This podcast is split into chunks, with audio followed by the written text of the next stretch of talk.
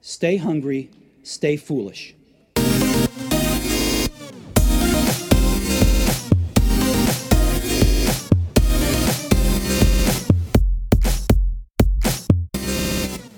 In the corporate world, we're fast realizing that people are our largest source of competitive advantage. The problem is, all our systems and structures are set up for products, services, and technology to give us an edge over our rivals. But whether it's recruitment, leadership, culture, or high performance, pro sports has been quality testing people strategies for decades and now contains a treasure trove of ideas for you to harness. Where others won't, dives deeper than ever before into professional sports from around the world. We welcome author of Where Others Won't, taking people innovation from the locker room into the boardroom, Cody Royle. Cody, welcome to the show. Aidan, thanks for having me, mate. It's great to have you on the show, man. And I think it would be only transparent of us to share uh, how we met. So, first of all, big shout out to Niall Prenty, who's a listener to the show. Niall read a blog that I wrote about Billy Beane, about Moneyball, and he said, You should meet Cody. That's how we met. So it's a great way to actually start the show because this is probably one of the catalysts for you to write the book was the great work of Billy Beane.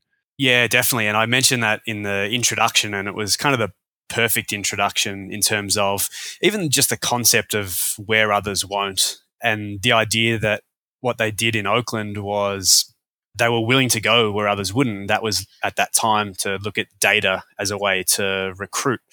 So that kind of sets the scene for the rest of the book and, and looking at ideas that have come from sport and filtered their way into the business world. So yeah, it was it was a perfect introduction. It'd be great to actually share for people who haven't seen the movie or read the book, let them know a little bit of Billy Beane and Moneyball and sabermetrics. Yeah. So mid 90s into the early 2000s, the Oakland Athletics were bottom of the heap in terms of their overall payroll. So in baseball, it's an open market. If the Yankees want to spend a billion dollars and the Kansas City Royals want to spend $100 million on their players, they're well within their rights to do that. And so Oakland were looking for a way to compete whilst having one of the lower payrolls. And so what they did was they turned to data and they went into uh, sabermetrics, which was had been kind of this underground movement since the 70s, and it was basic statistics and, and reevaluating statistics on terms of how players were measured. So what Oakland found was that they could go and get they could basically buy wins rather than buying superstar players. And sometimes the superstars in the game weren't necessarily the ones that were going to get you closer to a win. You know, as the book and, and the movie unfold, obviously they uh, continue to pile up wins and, and it kind of became popularized through the book, which is by Michael Lewis, who's a brilliant writer about all sorts of different things and has certainly put Billy Beane on the map. And what you talk about here is most businesses, just like in innovation, always look in the same places or they look for best practices from their own industry. And often, best principles from different industries can give a much more competitive advantage. And this is what you kind of do in this book. It'd be great to give a bit of context on the book. And, and also, when I took picked up the book and I saw the cover, it didn't make sense to me. I didn't know what the dartboard, what the relevance was. But then when I read the book, it made more and more sense to me. So it'd be great to share that as well. Yeah, definitely. So the the graphic is deliberately doesn't make sense. And so what it is is that this idea that everyone aims for the bullseye in darts, but the bullseye isn't what gets you the most points. And so it's kind of this misconception in the market. And the book then unfolds as a little bit of a play on that. And, you know, if you're willing to look where others won't, hence the name, um, you can find sources of competitive advantage. And so you know, my whole argument is that as the corporate world unfolds and, and realizes that you know that you can create the iPhone one day, but then you know some kid in his basement replicates it in two days' time. Um, you know, people become the X factor, and so they become your source of competitive advantage. And and uh, pro sports has always been that way. We've been in sports we've always had to innovate on our people and find ways to better organize and utilize and and uh, train for high performance and all these types of things so you know the example that i use for people is mindfulness and meditation is this huge thing at the moment in the corporate world but the chicago bulls were doing that in 1993 you know as part of their team activities and team building. There's been learnings in the 25 years since they were doing that in the sports world that we haven't even talked about just because we we tend to think of sports as either a motivational category bring the quarterback in for the the keynote talk and get him to motivate our team uh, or we just dismiss it altogether. Yeah, and there's so many lessons, and, and you pull on so many of them, over 50 of them in this book, and you do it brilliantly. By the end of the book, you're kind of going, I, I totally get what he's done here. You're, you're looking at some coaches have moved into different sports, some players have gone into different sports, so Aussie rule players playing in NFL and bringing brand new skill sets to the game. It totally, totally changes it and so relevant for the corporate world today. But let's go back to you and your main focus at the start of the book is people. The fact that we have been treating people like they are widgets in the industrial revolution and that you had your own experience starting out in the recruitment industry. Yeah, the first three chapters are about recruitment and how that has just it's completely gone off kilter in terms of that whole idea of us realizing that people are the competitive advantage and then as that's happening our recruitment in the business world has gone towards computer systems that churn out a resume and, and spit out the top three based on keywords. And so they've gone in completely disparate paths. What i'm trying to get to is back to having conversations with people and and actually you know stop the email phase around um, around recruitment and, and, get back to having dialogue and understanding people and what motivates them. And you know if we have those sorts of conversations we're going to know how to motivate our staff once they're on the job and kind of have a, a, little bit more of an in-depth knowledge of how to get them to perform at their highest level rather than just pushing them into this cookie cutter kind of job description and we kind of give them a, a laptop and say here you go and we don't talk to them for three months. So there's this best foot forward approach to recruiting where people promise loads and once they get the person in the door it's a totally different kettle of fish and it's not what they expected at all. And it's different in most sports it's actually very very different. You're given a taste of what life will be like because coaches and the recruiters don't want you to come in and fail. That they absolutely want you to stay for as long as you can and want you to contribute to a team Totally. And the example that I use is the Cleveland Browns in the NFL. You know, this is a, a, franchise that is kind of the laughing stock of North American sports. And I live in Toronto, so I, I get a lot of this. But, you know, they haven't made the, the playoffs in roughly 20 years. Now, if they were a company, they would come out with a, a job ad saying, we're growing and, you know, we're, we're this great organization. But in reality, when they're looking for a new quarterback, they've got to go to the market and say, pretty terrible and we need your help. And, you know, we're trying to do all these things. We need a new quarterback and we think, and your skill set might be able to help us. And if you kind of think about that idea in the business world, where most businesses aren't growing, they're replacing someone, but there's those upfront lies.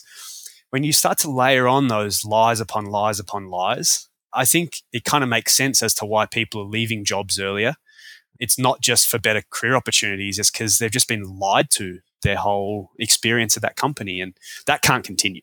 You give a great example of legendary 49ers coach Bill Walsh, and you talk about asking better questions. And fascinating the fact that two of the legends of NFL, Joe Montana and Jerry Rice, did not fit the mold of their positions at the time in which they were drafted.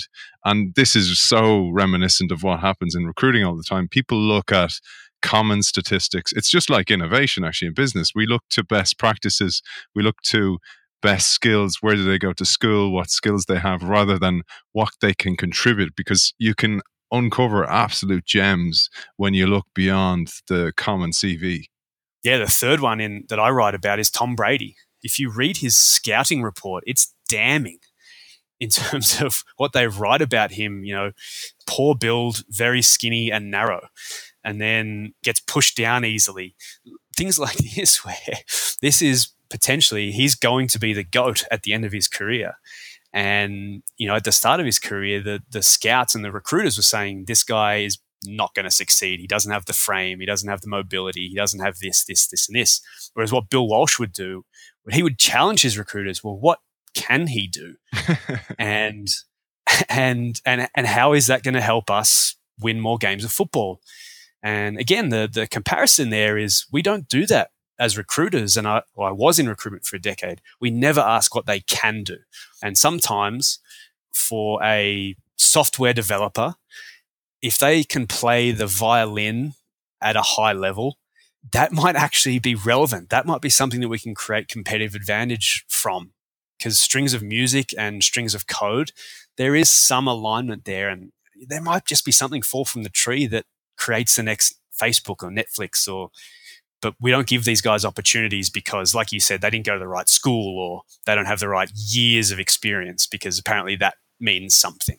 That totally falls into the what real diversity is because it's diversity of thought it's not diversity of color or sex or gender whatever that is. It's actually it's the thinking and the, the new thinking that you can bring into a business. And you, talk about this brilliant thing. You talk about the reference of darrelle revis. And i found this really relevant. The idea of bringing in rentals, you call them, players brought in on loan. And it's so relevant for the idea of the gig economy that we're working in today. Yeah, absolutely. It's not an NFL book. I know I've given only kind of NFL examples, but um, it happens in, in every sport, both, you know, loans in terms of in professional football in Europe, uh, world football, but then also you look at the major North American sports and there's kind of this clamoring for guys getting towards the end of their career that can still contribute. And what we would do in the corporate world is we would never give those guys an opportunity because they're quote unquote overqualified, even though eh, their particular circumstance might be that they'll give you one year of solid work and they'll work hard and then they want to take a year off for paternity leave. And so that one year, if you can get that year out of that person, it's better for your company than having not had them and just hiring some young kid that doesn't bring any experience and doesn't bring any diversity of thought, like you mentioned there, Aidan. And you talk about the Patriots, and, and I love this, man, because I had a personal context for this one where I played for Toulouse in France, and Toulouse had the same strategy as the Patriots in that they picked underutilized players. So players who weren't getting their game, players who may been overlooked or neglected or whatever, just didn't fit the mold in the club they were in this happened in Toulouse all the time. They used to pick guys who were fourth choice in their position. They'd pick guys who were, you know, the press were saying, oh, this guy promised great things but never delivered. Mm. And they brought them in and they poured belief into them and they gave them opportunities at the highest level. And these guys became regular international players thereafter. And you share this as a method of unleashing unbelievable potential in people there's a lot to be said for that in terms of learning for other disciplines. Business obviously being one of them is people have skills and it's about finding what they are and then putting them into circumstances where they can utilize them more often. And for all the the super bowl wins and all the x's and o's and how brilliant bill belichick is as a coach i think that's been his biggest contribution. The fact that he can have an offensive line in a super bowl that went completely undrafted. None of them were actually drafted into the NFL, and he's grabbed them and made them exceptional at what they do just by giving them opportunity. Yeah, and it really builds belief, and it builds this kind of doing it for the coach as well. The coach doesn't even have to ever ask that because it's like this guy believed in me. I want to play for him as well as the team and as well as the vision of the team. But let's move on to Chris Pelchen. I love this one, man in the spirit of looking where others won't, he did something amazing with left footers. Would you share that story? This is fascinating. Well, I'm super passionate about this one as well because I don't mention this in the book, but I'm a, a lifelong Hawthorn supporter. Um, so we're talking about Aussie rules, the AFL. And so uh, Hawthorn in the mid 90s avoid avoided a merger. And so they were kind of at the bottom of the barrel. They, they'd had some on field success, but hadn't had the off field success, basically a corporate disaster. So they rebuilt the club. And by the mid 2000s, new coach, a bunch of high draft picks. And what they had done, their recruitment strategy was looking for those, we call them now marginal gains, but that terminology wouldn't have existed at the time. What they found was in studying prior premiership winning teams and just the elite teams in Aussie rules football was that left footers kicked with 3% more accuracy than right footers. And so they went about implementing that in their recruitment strategy. If we can just get 3% over 3% over 3%, You know, we, we talk about compound interest in terms of savings, but you think about the compound effect that that can have at 3% every time. Um, because Aussie Rules is a game of uh, kicking effectively. So if you can get 3%, you'll take it. So they started recruiting uh, left footers at, at every opportunity. And if there was a debate between two players that were equally talented in the draft, they'd take the left footer.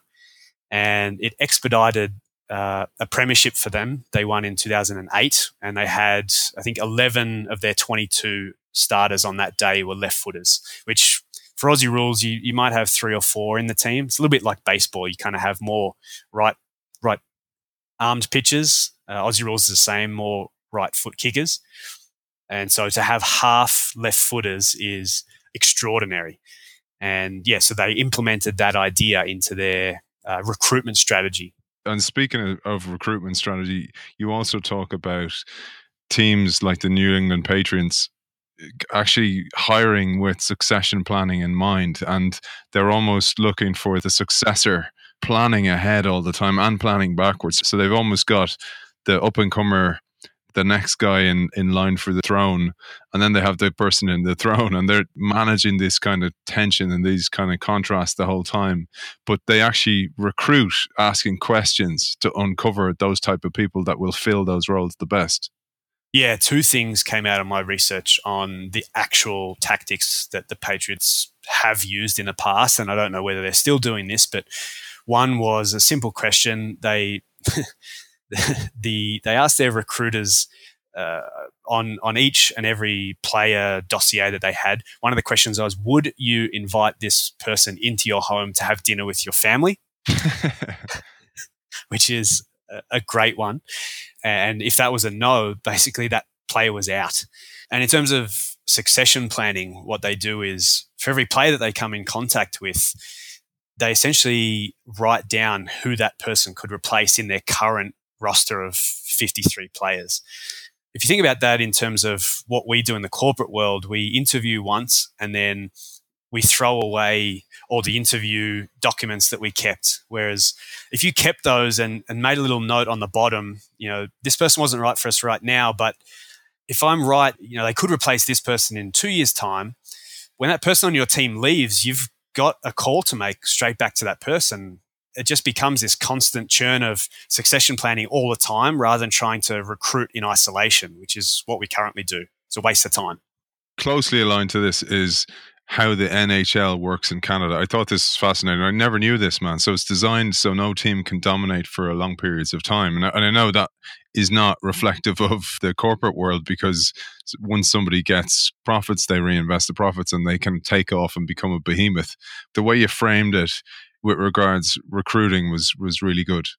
Yeah, exactly. So um, the NHL has parity measures in place, so salary caps and drafts, and uh, it's essentially resource allocation from an economics perspective. Uh, and um, so, if you finish higher, you get lower draft picks. The idea being that y- you can't sustain um, a good roster for a long period of time with things like the salary cap in place, and particularly the the Toronto Maple Leafs. For people that maybe haven't seen it, these guys are the Barcelona of the hockey world my apartment looks out onto the Hockey Hall of Fame, which is right here in town. The Toronto Maple Leafs play every single Saturday night. There's no rotation in terms of who gets to play on national television. It's always the Toronto Maple Leafs. So these are big, big guys, but they haven't seen success. When you go back and track how teams recruit and bring players through their own system, uh, they had done a, particularly poor job at that and had always tried to go and get the flashy names. And so now they've become successful. I think they're favourites for the Stanley Cup this year, but it's through going through a process of drafting and developing players and bringing them up through their own system that they were able to do that. And if you look at who's won the Stanley Cup, those teams tend to have more players that historically that have been drafted and developed by that team. Teams that overlook that generally tend to fall to the bottom of the heap. And I think there's a there's a real learning there as well for the, the business world in terms of sometimes that get them young, bring them into the organization and look after them is the way to go rather than going and trying to recruit a, we always call them, you know, superstars or are you a ninja at this or whatever else. Sometimes that a little bit more of a, a mundane selection, but bringing someone in and, and looking after them and, and putting them on the right career trajectory, that could be how to get that competitive advantage take that idea of an academy in a business and, and they have like a graduation program and they train them intensively. But what they tend to do is train them for that moment in time with the culture as it is then. But we're in a world of absolute flux, a business world in particular of absolute flux, mm-hmm. where you have to evolve. So you need constant coaching and constant learning built into your role. And I see this with people all the time. They are afraid to read and work or afraid to even read an article because it's seen as slacking when it's absolutely essential to their job. And where I'm going with this is the leader in any business needs to be a coach. And the idea of the coach is to bring person from A to B. It's taken from the word stakes coach, which is bringing people on a journey. Like I took this for granted, and you probably did as well before you went into the business world from Aussie Rules. I went from rugby was that you were coached as part of your job all the time. And now it's like once you get in there, it's over to you. And there's a key piece I pulled out from the chapter you have as leader as coach, which is when a team is failing, they replace the coach because it's the coach's fault. But when a business is failing, they replace the staff. And therein lies the difference. I kind of stumbled on that point as I was going through that chapter and, and, trying to develop it. But it's so true, isn't it? We think that the leader in the business world, he stays or she stays, and we get rid of all the staff because the staff don't know what they're doing. But in my experience, that could completely be flipped. A lot of the time, not to say that that person's a bad leader, they're just not the right leader for that team. That's something that uh, I think needs to come into the general discussion is that not every leader is great for every team. I disagree with the notion that there are good leaders. I think there are good leaders for particular groups at particular times. That doesn't necessarily translate to excelling lifelong as a coach. I just don't believe that. And so I think we need to be a little bit more particular about who we pair up coaching wise and team wise to avoid those kind of pitfalls in the future. Yeah, kind of a, a, mismatch of, of the leader and the people, uh, if indeed the leader is a leader. Because oftentimes, and you talk about this, the myth of expertise, people get to a position of leadership from tenure, from being there for such a long period of time. And it's not because they're actually good at coaching or leading. No, it, it is legitimately tenure. We give the person that's been the manager for 10 years, we give them the director role and they just kind of filter up. And the whole framework is built that way. So I, I understand why it works that way. And, and that has worked in the past, as Seth Godin put, based around factories. And that type of thing worked for factories, but it's a hell of a lot more dynamic now and a hell of a lot more global and our our people now expect a hell of a lot more as well. And so you got these examples in you know, in the German Bundesliga at the moment, the, the example that I give in the book is Julian Nagelsmann. He was made a head coach when he was 29, and he essentially took a team that was in a relegation zone and has taken them into Europe. And he had players that were older than him.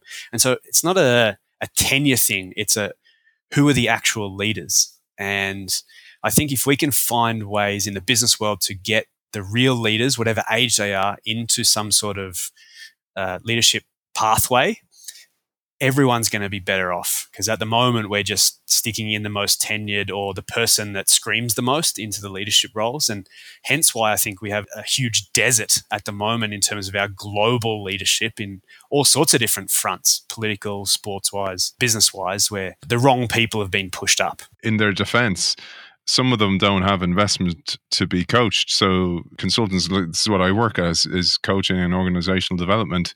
But a lot of companies, A, don't know about it, that it, it's possible or it's feasible, and B, don't have the budget or the blessing from the board to invest in their people, which is kind of crazy.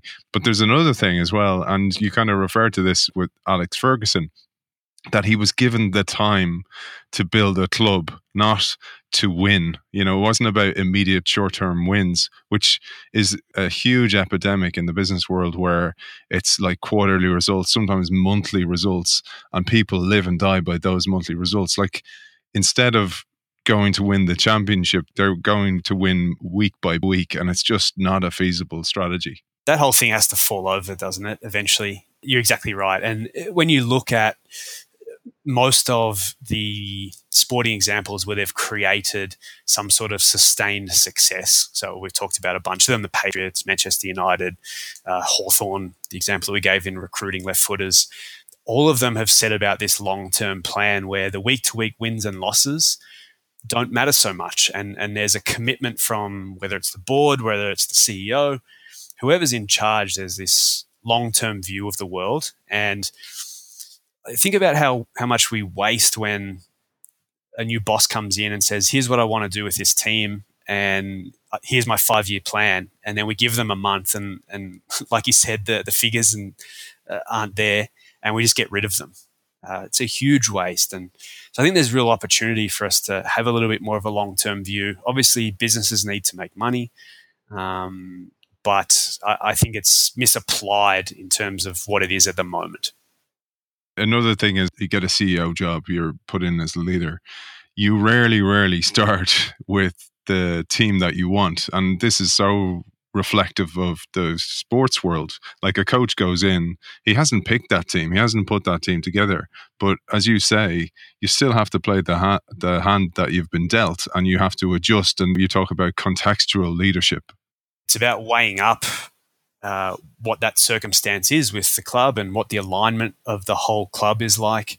This wasn't in the book, but recently I've had conversations with Joe Montemurro, who is Arsenal's women's coach, and he's a Melbourne boy as well. And, and he was talking about how clear it is at Arsenal Football Club that this is the culture, and all the way from the board, all the way down to the players, through the fans, everyone understands that this is the DNA of the club, and and they're in that kind of environment where the week to week results, they don't matter so much because they've got this long term view as a club. And yes, it upsets people when they lose three games in a row, but they stick to their structure and they stick to their DNA. And ultimately, they're going to get back to where they were in terms of success. And it was a really interesting conversation uh, and timely conversation, um, talking about.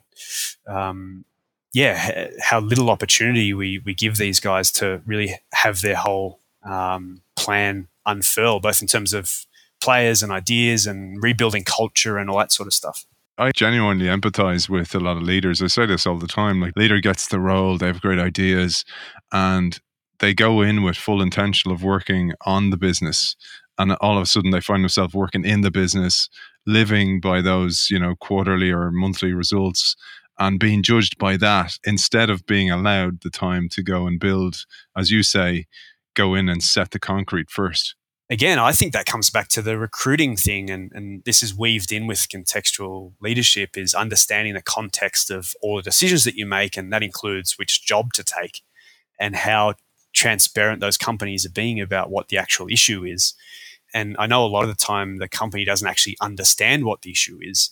And so oftentimes the leader will get in with these great plans, but then actually find out that the circumstance and the context are completely different.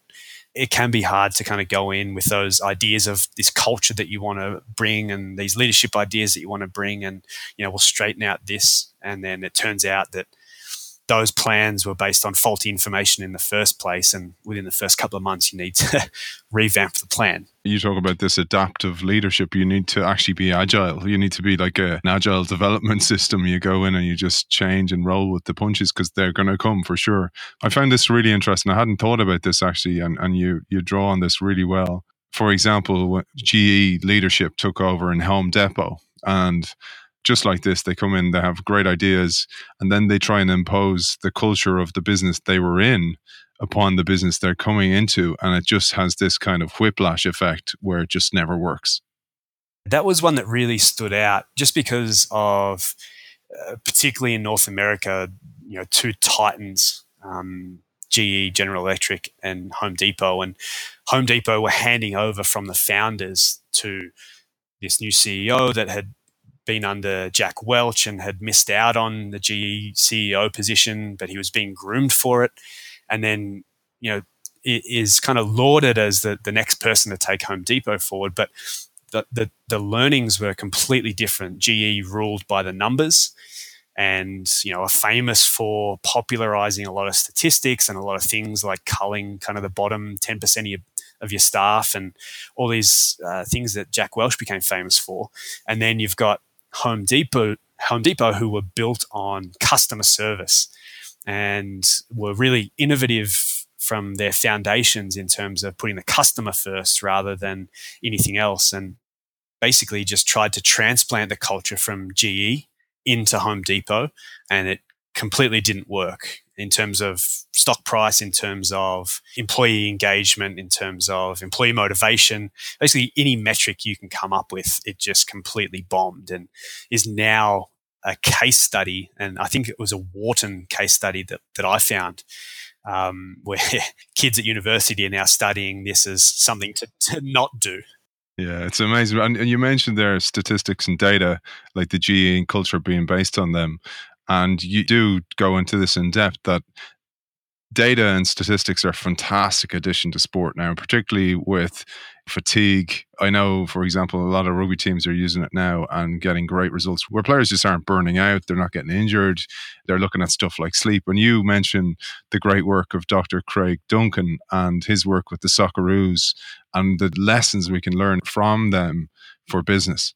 This was timely as well. There was an article, I think yesterday on LinkedIn that I found 76% of Canadians go to work tired.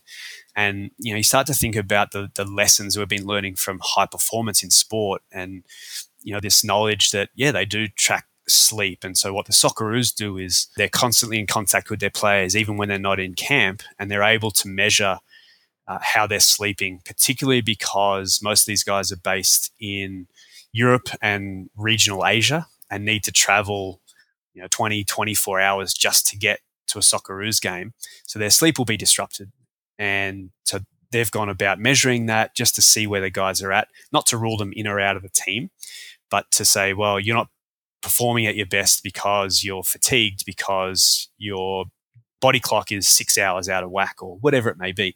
So you start to think about that idea in terms of how we help our staff perform in the workplace. And we tell them to show up between these hours, but then in between those hours, they're just kind of on their own. And you know, nap pods and all that stuff are fads. Uh, I think there's a lot more we could be doing in terms of if you're fatigued, you just don't go to work that day. We haven't explored those kind of human performance elements within the workplace. When we think performance is broken, we look at mechanical systems. We go, oh, we need to look at automation or AI. And we tend to overlook actually the things right in front of our face, which is people. And as you say, that's the competitive advantage. How you can get the best out of your people. And I don't mean that in a in a milk the system way. I just mean in that they're engaged and they're happy, etc. And when they're happy, they'll actually perform best. And here you talk about Patty McCord and her fantastic work with Netflix as chief. Ugh, I'm going to say that again. And here you talk about Netflix and the cultural document that was leaked, and I'm doing air quotes here because it was a brilliant piece of PR where Chief Talent Officer Patty McCord and and CEO Reed Hastings did a, an unbelievable document on what the Netflix culture should be like. They'd released it so that people could see it before going to interview. So yeah, it, it, could have been great PR, uh, but either way, it, has been viewed, I don't know, some ridiculous amount of times on the internet. And what's really interesting about that, Aiden, is that they've admitted that it's not a static document, um, which is, I think, the, the bit about it that I found the most interesting and particularly in the context of what I was writing about in Where Others Won't was that it, it's always shifting. And as more people are challenging the culture and the, the culture is changing because they're adding more people, they'll update the document so that people are aware of what they're getting themselves into.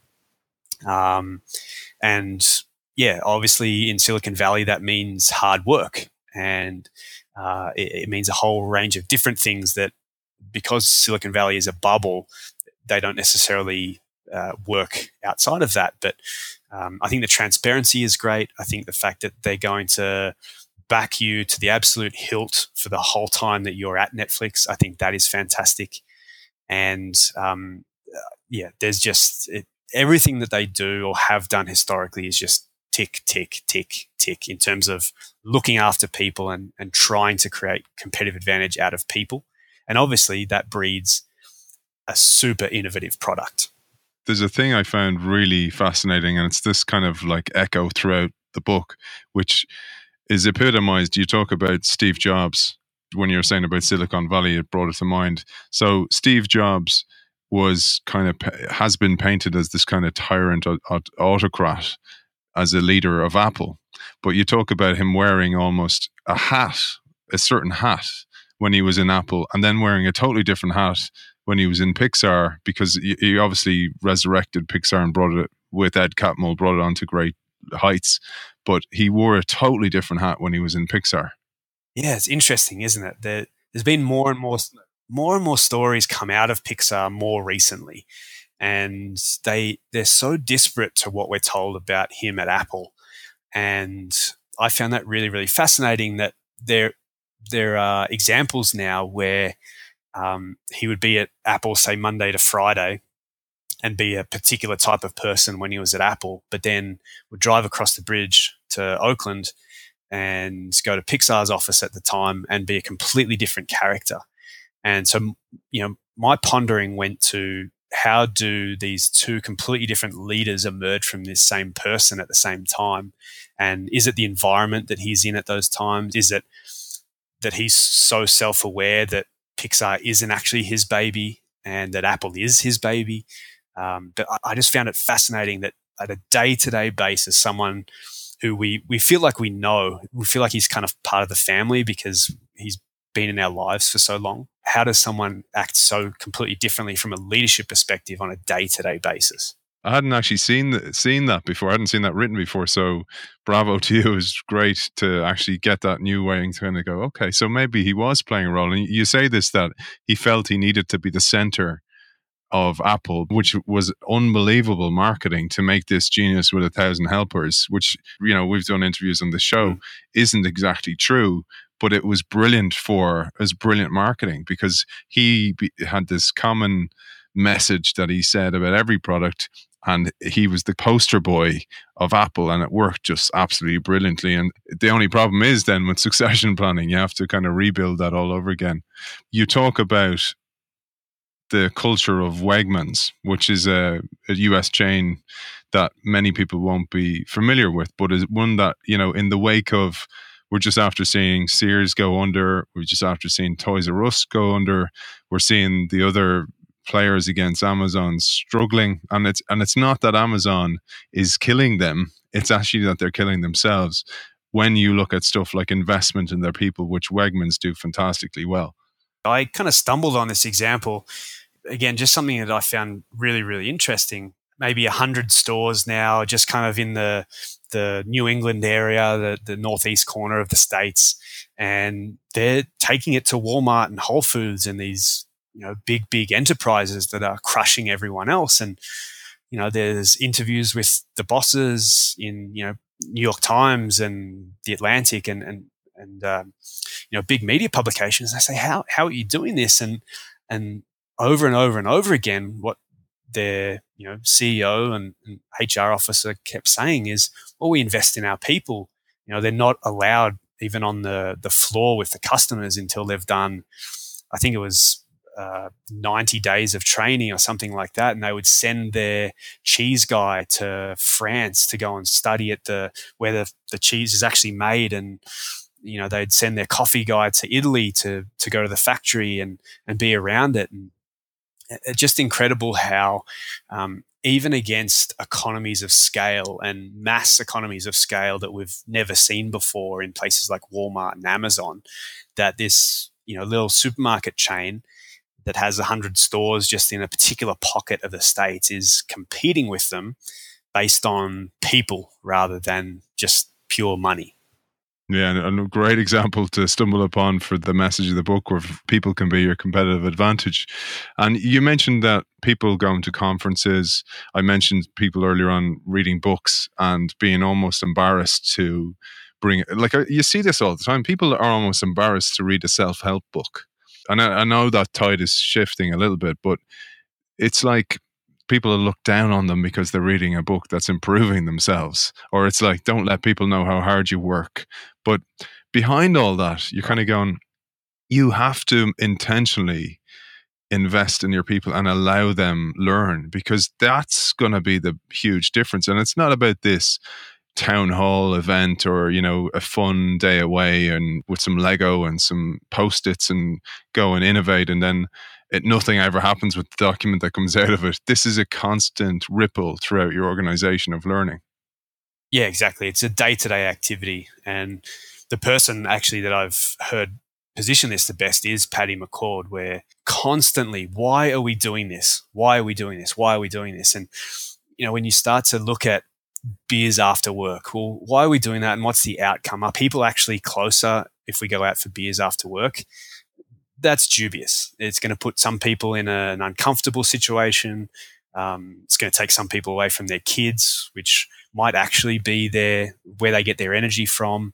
Um, some people are going to open up. Some people are going to open up too much. Some people not enough. And so, is that the best activity for us to uh, to get the most out of our people? Probably not. And you know, when you start to look at the frameworks that we've set up for ourselves, a, a lot of the ideas, again, they did work at a particular time, but they don't work anymore. And, um, and I think the message from me is we don't need to do that stuff anymore. We don't need performance reviews to be sit down with your manager in a one-on-one and, and tick off, you know, did you hit your quota? And we don't need the recruitment process to be put out a job ad and everyone send their resumes and then we shove them into a computer and get the top three and then the manager just interviews them. We don't need that stuff to be that way. We we are the ones that built all these systems. So mm-hmm. we can take them down and build better ones as well. The last piece of the pie certainly not the the last but the last we'll talk about today is how the coach herself has to learn consistently learn. And you mentioned this and, and something actually i took for granted when i when i played rugby was you would often see particularly in toulouse in france at the time they were the best team in europe. You would see visiting coaches international coaches from different sports coming to visit the club to learn best practices and best principles. And you mentioned aussie rules football coach alastair clarkson as being an exemplar of this I think this is fairly commonplace in Aussie rules now, where some clubs will even hire a coach to do this specifically, but go overseas and they'll they'll fly to Los Angeles and they'll visit with the Clippers, and then they'll fly to Dallas and they'll visit with uh, the Dallas Cowboys, and then they'll fly to New York and they'll go to the lacrosse team that's in New York, and then they'll come to you Aiden, and um, they'll go to a rugby club in Dublin, and then they'll go across, um, look at a GAA team, and then they'll go and study a Premier League team. And what they're doing is grabbing ideas constantly from other sports. How are how are other sports doing it? And and that includes a lot of the the tactical things. Like there's been a whole range of tactical ideas find their way into Aussie rules uh, recently. Um, like shift changes like they have in ice hockey has found its way or found its way into Aussie rules football.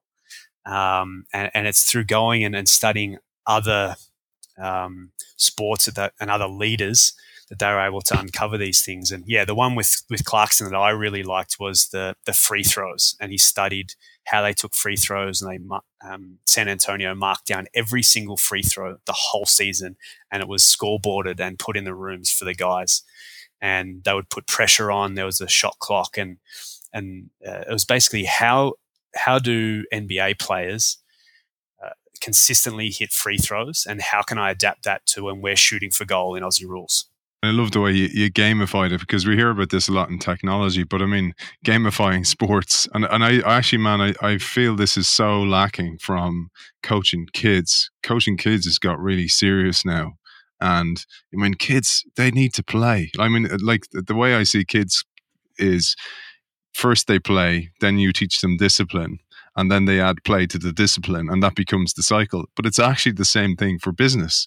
You replace play with imagination, and you go, okay, so you imagine a vision for business, you build a business, you apply discipline to it, which gives you output, the byproduct of which is winning. In the corporate world, that's profits and then you add imagination to it again and you go on that cycle over and over again the biggest challenge to that is the status quo which is why you and I connected in the very first instance about Billy Beane, because it's why I had such admiration for him because of the massive resistance that he overcame. Even still, even though he brought in this brand new way, Moneyball thinking into sports, it's now been integrated, adapted, and adopted. That cycle of innovation, of thinking differently, has to keep continuing over and over again, or else it'll just become the norm again. Yeah, exactly. And that's the the theme that I had throughout all the chapters that I wrote. So we've gone through recruitment and leadership and culture and performance. And the key thing that I I wanted to keep consistent was the idea that one idea that works in one particular year, it still needs to change the next year. That's why I see sports environments being ahead of the business environment because in business we cling on to one idea and we hold on to it for dear life. Whereas the best of the best in the sports world, what they're able to do is grab onto that and because everyone then copycats that idea, they're already on to the next one. And it's a constant evolution and constant search for that innovation. The innovation might be in a completely different department, in a completely separate part of the business, but you're always just looking for something extra over and over and over again. And I think that's actually a healthy cycle for us to go through. I'd love to see that idea make its way into the business world. And I think anyone willing to adopt that would find tremendous competitive advantage. Oh, that's a fantastic way to finish today's show. And Cody, where can people find out more about you and your work? Because you run a company as well. Yeah, the book is available through Amazon. So jump on whatever your local Amazon is and I'm at whereotherswon't.com. Uh, Cody at whereotherswon't.com. If you want to send me an email, always up for a chat, always open to talk about new ideas and see what's hot in other people's world as well. So I love getting articles like the one that I saw from you, mate. It's been great to connect over just someone sending me the article that you wrote. It's been great talking to you, author of Where Others Won't, taking people innovation from the locker room into the boardroom. Cody Royle, thanks for joining us. That's great.